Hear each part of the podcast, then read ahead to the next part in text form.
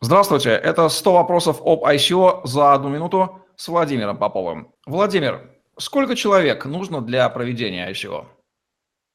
На самом деле, как это будет ни странно, но хотя бы один человек с одной здоровой идеей.